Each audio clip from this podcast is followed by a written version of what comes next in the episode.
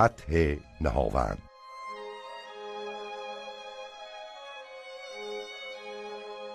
سپاه ایران نیز به سرداری فیروزان یا مردانشاه ساز و برگ بسیار آماده کرده بودند. دلشگر در نزدیک نهاوند خیمه زدند و چندی در برابر یکدیگر نشستند. چون ایرانیان جنگ را نیاغازیدند و هر روز نیز به آنها از هر سوی کشور مدد می رسید عربان ستوه گشتند و به حراس افتادند که فرجام کار چه خواهد بودند سران سپاه عرب به چارجویی نشستند و رای چنان دیدند که باید آوازه در اندازن که خلیفه مسلمانان در مدینه مرده است و باید سپاه جنگ ناکرده بازگردد. چنین کردند و آهنگ بازگشت نمودند. ایرانیان از سنگرها و قلعه های خیش برآمدند تا عربان را دنبال کنند و بدین بهانه پراکنده شدند تا به تازیان رسیدند. تازیان برگشتند و جنگی سخت در پیوستند و چند روز بکشید و از هر دو سوی خلقی بسیار کشته شد. سرانجام سپاه ایران بشکست و بگریخت و نهاوند نیز به دست عرب افتاد. از آنجا به راه همدان و آذربایجان رفتند و دیگر ایرانیان را بیش یارای مقاومت نبود. فتح نهاوند در واقع راه تصرف تمام ایران را بر روی اعراب بگشود و این آخرین مقاومت منظم بود که دولت ساسانی در برابر تازیان از خود نشان داد. از این پس دیگر نه دولتی در کار بود نه کشوری. همه چیز به دست عرب افتاده بود. سال بعد همدان، کاشان، اصفهان و استخر نیز به دست تازیان افتاد و یزدگرد از فارس به کرمان و از آنجا به سیستان رفت و سرانجام به مرف کشید. در فتح ناوند آخرین بازمانده گنج های خسروانی نیز به دست فاتان افتاد. پس از آن نیز دیگر ایرانیان را ممکن نشد که لشکری فراهم آورند و در برابر عرب دریستند. همه چیز و همه جا در دست عرب بود و از این روی بود که عرب این پیروزی را فتح الفتوح خواند.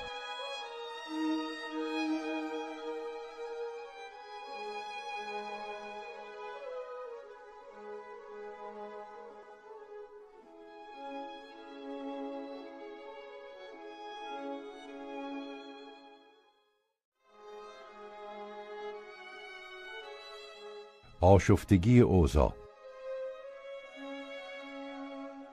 در هر حال شک نیست که ابو مسلم ایرانی بوده است. شاید هم به آین دیرین خیش علاقه تمام میورزیده است. اما در سرزمین خیش همه جا با بیداد و آزار مروانیان روبرو بوده است. خراسان و عراق دیار نیاکان خود را می‌دیده است که از بیداد و جفای تازیان عرصه ویرانی و پریشانی گشته است. آشفتگی و شوریدگی روزگاری را که در آن مشتی فرومایه قدرت و شکوه خدایان یافته بودند به چشم خیش می‌دیده است و دریغ میخورده است. نومیدی و واماندگی مردم ایران را که هر روز به بوی رهایی یا هر حادث جویی همراه می شدن و به آرزوی خیش نمی رسیدن به دیده عبرت می نگریسته است و متأثر می شده است.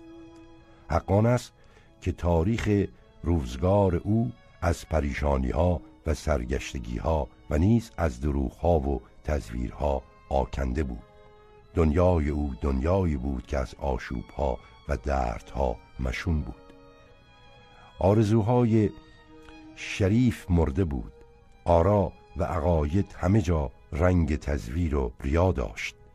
دین بهانه‌ای بود که زیان کسان از پی سود خیش بجویند. آن سادگی و آزادگی که اسلام هدیه آورده بود در دولت مروانیان جای خود را به ستمکاری و جهانجویی داده بود. هر روز در عراق و خراسان و دیگر جاها فرقه تازه‌ای به وجود می آمد و دعوت تازه‌ای آغاز می گشت کسانی ها ظهور امام خود را که در کوه رزوی زندهش میپنداشتند انتظار میکشیدند.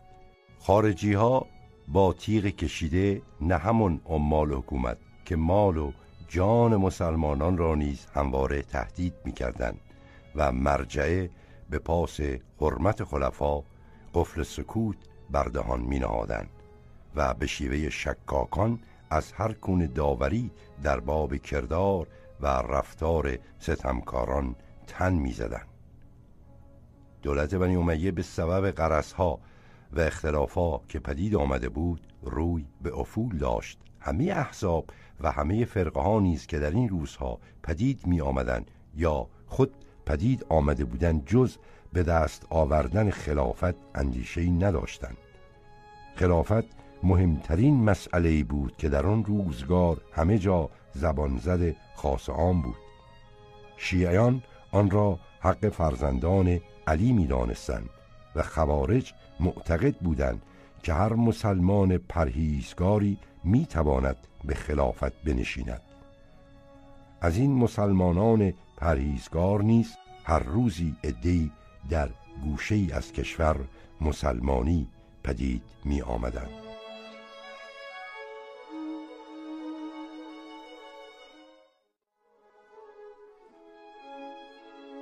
استادیس. هنوز یاد نهضت کوتاه اما هولناک و خونین سندباد در خاطر ایرانیان گرم و زنده بود که استاتیس خروج کرد. البته قیام استاتیس با خونخواهی ابو مسلم ارتباط نداشت و ظاهرا مثل قیام بهافرید برای تجدید و اصلاح آین زرتشت بود. قیام وی به سال 150 هجری در خراسان رخ داد و در اندک مدتی چنان که تبری و ابن اسیر و دیگران نوشتهاند سیصد هزار مرد به یاری وی برخواستند و می نویسند که او نیای معمون و پدر مراجل بود که مادر معمون است و پسرش غالب. خال معمون همون کسی است که به همدستی وی فضل ابن سهل زریاستین را کشت. از زندگی او نیز پیش از سال 150 که خروج اوست چیزی معلوم نیست. فقط از بعضی سخنان مورخان چنین برمی آید که وی در خراسان امارات داشته است و ظاهرا از کارگزاران و فرمانروایان محتشم و با نفوذ آن سامان به شمار می رفته است. حتی وقتی نیز به گفته یعقوبی از اینکه مهدی را به ولیهدی خلیفه منصور بشناس سر فرو پیچید. از روایات برمی آید که قبل از حادثه خروج نیست در میان مردم خراسان که روزی در فرمان ابو مسلم بوده اند نفوذ وی بسیار بوده است و در اندک مدتی می توانسته است سپاه بسیاری را بر ضد خلفا تجهیز نماید. داستان جنگ های او را بیشتر مورخان از تبری گرفتند. وی در طی حوادث سال 150 در این باب چنین می نویسد از وقایع این سال خروج استاتیس یا مردم هرات و بادغیس و سیستان و شهرهای دیگر خراسان بود. گویند با وی نزدیک سیصد هزار مرد جنگجو بود و چون بر مردم خراسان دست یافتند به سوی مرورود رفتند. اجسب مرورودی با مردم مرورود بر آن بیرون آمد. با وی جنگی سخت کردند. اجسم کشته شد و بسیاری از مردم مرورود هلاک شدند. عدهای از سرداران نیز هزیمت گشتند. منصور که بدین هنگام در بزدان مقیم بود خازب ابن خزیمه را نزد مهدی که ولایت خراسان داشت فرستاد. مهدی وی را به جنگ استادیس نامزد کرد و سرداران با وی همراه نمود. گویند معاویت بن عبدالله وزیر مهدی کار خازم را خارمایه گرفت و در آن هنگام که مهدی به نیشابور بود ماویه به خازم و دیگر سران نامه ها میفرستاد و امر و نه می‌کرد. خازم از لشکرگاه به نیشابور نزد مهدی رفت. و خلوتی خواست تا سخن گوید.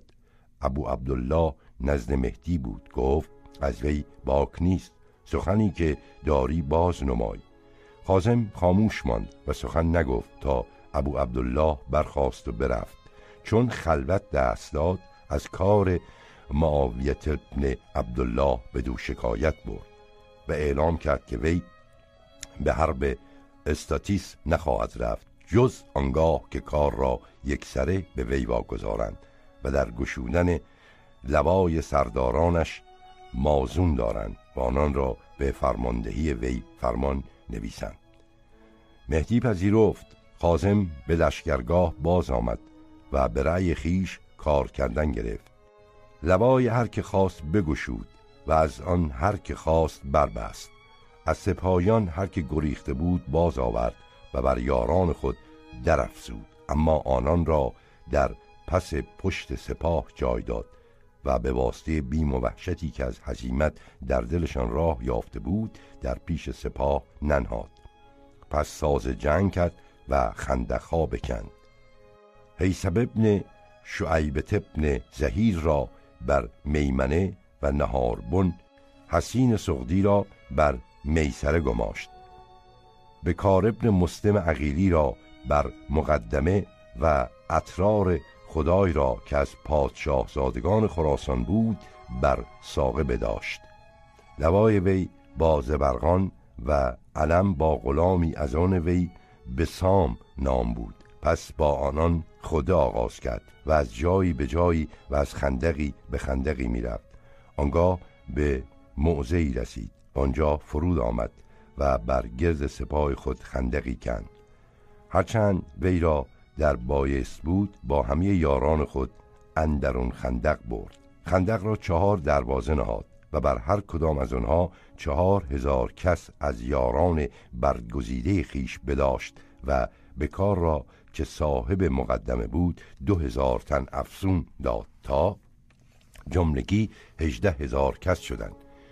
گروه دیگر که یاران استاتیس بودند با کلندها و بیلها و زنبله ها پیش آمدند تا خندق را بیان بازند و بدان اندر آیند. به دروازه ای که به کار بر آن گماشته بود روی آوردند. و آنجا در حمله چنان به سختی پای فشردند که یاران به کار را چاره جز گریز نماند.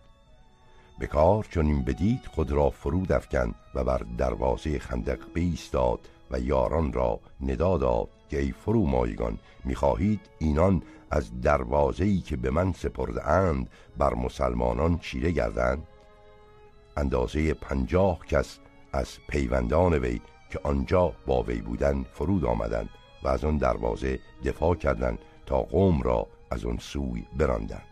پس مردی سگزی که از یاران استاتیس بود و او را حریش می‌گفتند و صاحب تدبیر آنان به شمار می‌رفت به سوی دروازه‌ای که خازم بر آن بود روی آورد. خازم چون اون بدید کس پیش حیسم ابن شعیب که در میمنه بود فرستاد و پیام داد که تو از دروازه خیش بیرون آی و راه دیگری جز آن که تو را به دروازه بکار رساند در پیش گیر. اینان سرگرم جنگ و پیشروی هستند.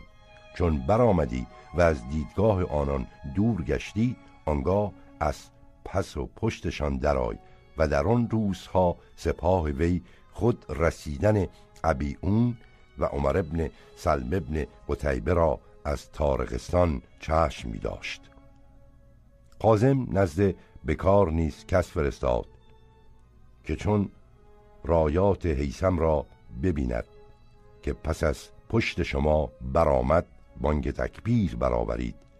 بگویید اینک سپاه تقارستان فرا رسید. یاران حیسم چنین کردند و خازم بر حریش سگزی درآمد و شمشیر در یکدیگر نهادند. در این هنگام رایات حیسم و یارانش را دیدند. در میان خود بانگ برآوردند که اینک مردم تقارستان فراز آمدند. چون یاران هریش را تنها بدیدند یاران خازم به سختی بر آنها بتاختند. مردان حیسم با نیزه و پیکان به پیشبازشان شتافتند و نهار ابن حسین و یارانش از سوی میسره و بکار ابن مسلم با سپاه خود از جایگاه خیش به آنان در افتادند و آنان را هزیمت کردند. پس شمشیر در آنها نهادند و بسیاری از آنان بر دست مسلمانان کشته شدند. نزدیک هفتاد هزار کس از نزدیک هفتاد هزار کس از آنان در این معرکه که تباه شد و چهارده هزار تن اسیر گردید. استاتیس با عده اندکی از یاران به کوهی پناه برد. آنگاه آن چهار هزار اسیر را نزد خازم بردند. بفرمود تا آنان را گردن بزنند و خود از آنجا بر اثر استاتیس برفت. تا بدان کوه که وی بدان پناه گرفته بود برسید.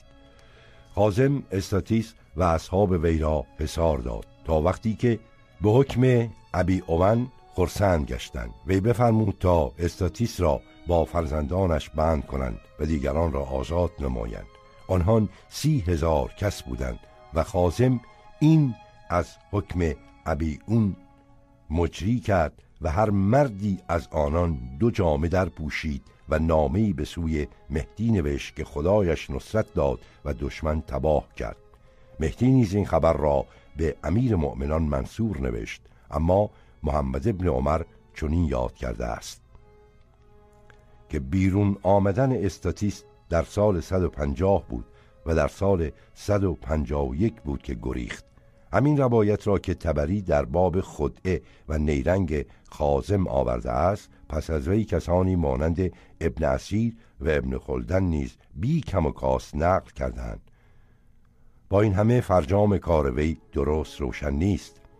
از این عبارت تبری که می‌گوید خازم به مهدی نامه نوشت که خدایش پیروزی داد و دشمنش را هلاک گردانیده چنین برمیآید که پس از گرفتاری وی را کشته باشند اما مورخانی که روایت را از تبری گرفتند مانند خود او از کشته شدنش به تصریح چیزی نگفتند. گویا او را با فرزندان به بغداد فرستادند و در آنجا هلاک کردند.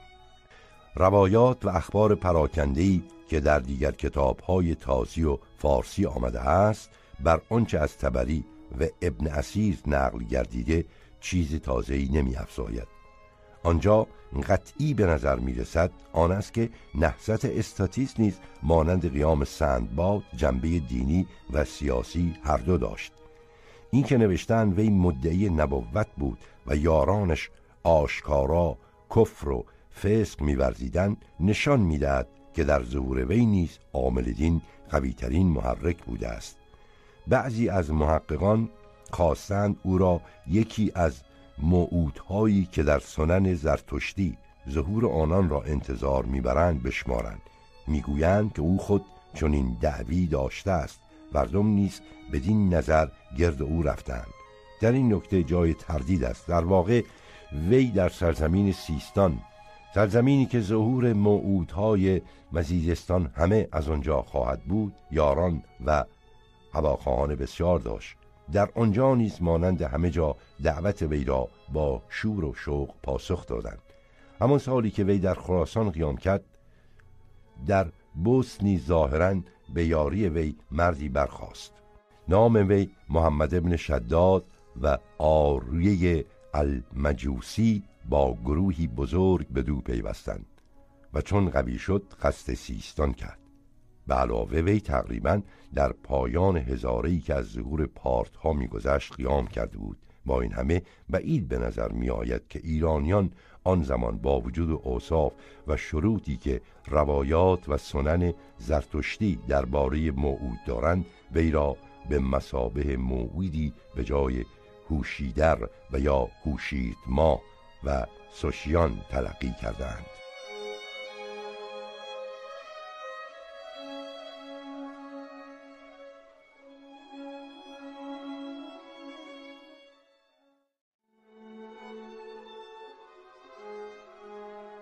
تئوفوبوس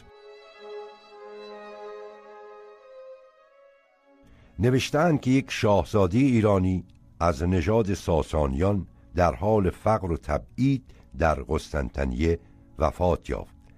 از او پسری تئوفوبوس نام باقی ماند. در دوازده سالگی انتصاب او به خاندان سلطنتی معلوم گردید. او آین عیسوی گرفت و در بوزنتیه به خدمت نظام درآمد.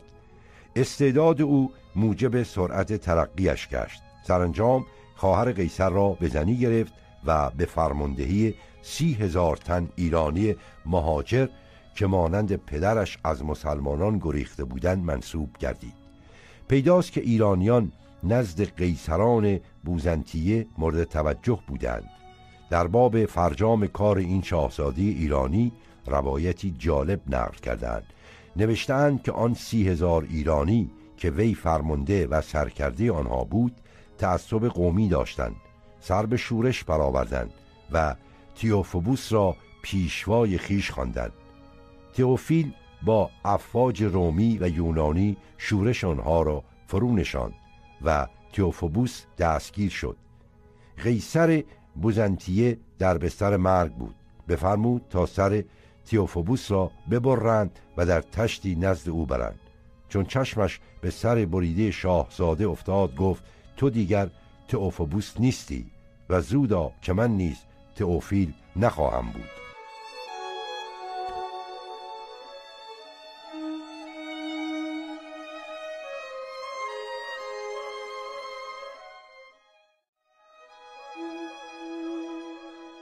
مزدک با این همه تصادم بین عقاید و مذاهب گوناگون پیدایش این گونه بدعتها را الزام می کرد و تعصبی که مغان در قتل و ترد مانویان به خرج دادن باب زندیقه را فراز نکرد. چندی بر نیامد که مزدک ظهور کرد و سخنانی تازه تر آورد. این مزدک چنان که از اخبار برمیآید خود از موبدان بود. و آین تازه‌ای هم که آورد تعویلی از آرای زرتشت به شمار می آمد در مسئله وجود شرور و آلام که هم زرتشت و هم مانی بدان عنایتی خاص داشتند و محور عقاید ثانوی شمرده می‌شد مزدک رایی تازه آورد و گفت تمام بدیها و زشتی های جهان را باید از دیو رشک و دیو خشم و دیو آز دانست زیرا چیزی که برابری و مساوات مردم را که مایه رضای هورمزده است نابود کرده و از میان برده است قدرت و استیلای این دیوان تبهکار است. بنابراین تا هر آنچه مایه رشک و خشم و آز مردم است از میان نرود مساوات و برابری که فرمان هورمست و خواست اوست در جهان پدید نمی آید. آیا داستان اشتراک در زن و مال نتیجه منطقی این رای بوده است که مزدک داشته است و خود او آن را تبلیغ و توصیه می کرده است؟ یا آنکه مخالفان او و کسانی که آرای او را سبب خلل در احوال جهان می‌دانستند این سخن را بر او بستند حکم درست در این باب آسان نیست زیرا از کتاب ها و نوشته های مزدکی ها چیزی باقی نمانده است. اما دور نیست که آنچه مورخان زرتشتی و مسیحی و مسلمان در این باب آورده خالی از مبالغی نباشد. لحنی که در کتاب های زرتشتی نام مزدک را بدان یاد می‌کنند از کینه و نفرت انباشته است. منابع عیسوی سریانی و یونانی هیچ بویی از انصاف و محبت ندارند و از کجا که آنچه در این مورد آورده اند از رشک و رمینی خالی باشد. با کشتار شگفتانگیز بیشفقتی که خسرو انوشیروان از پیروان مزدک کرد موبدان گمان بردند که آین پسر بامداد یک سره از جهان برافتاد. اما این گمان درست در نیامد و آین مزدک حتی پس از سقوط ساسانیان باقی ماند و یک چند نیز با نام خرمدینی به معارضه مسلمانان برخاست.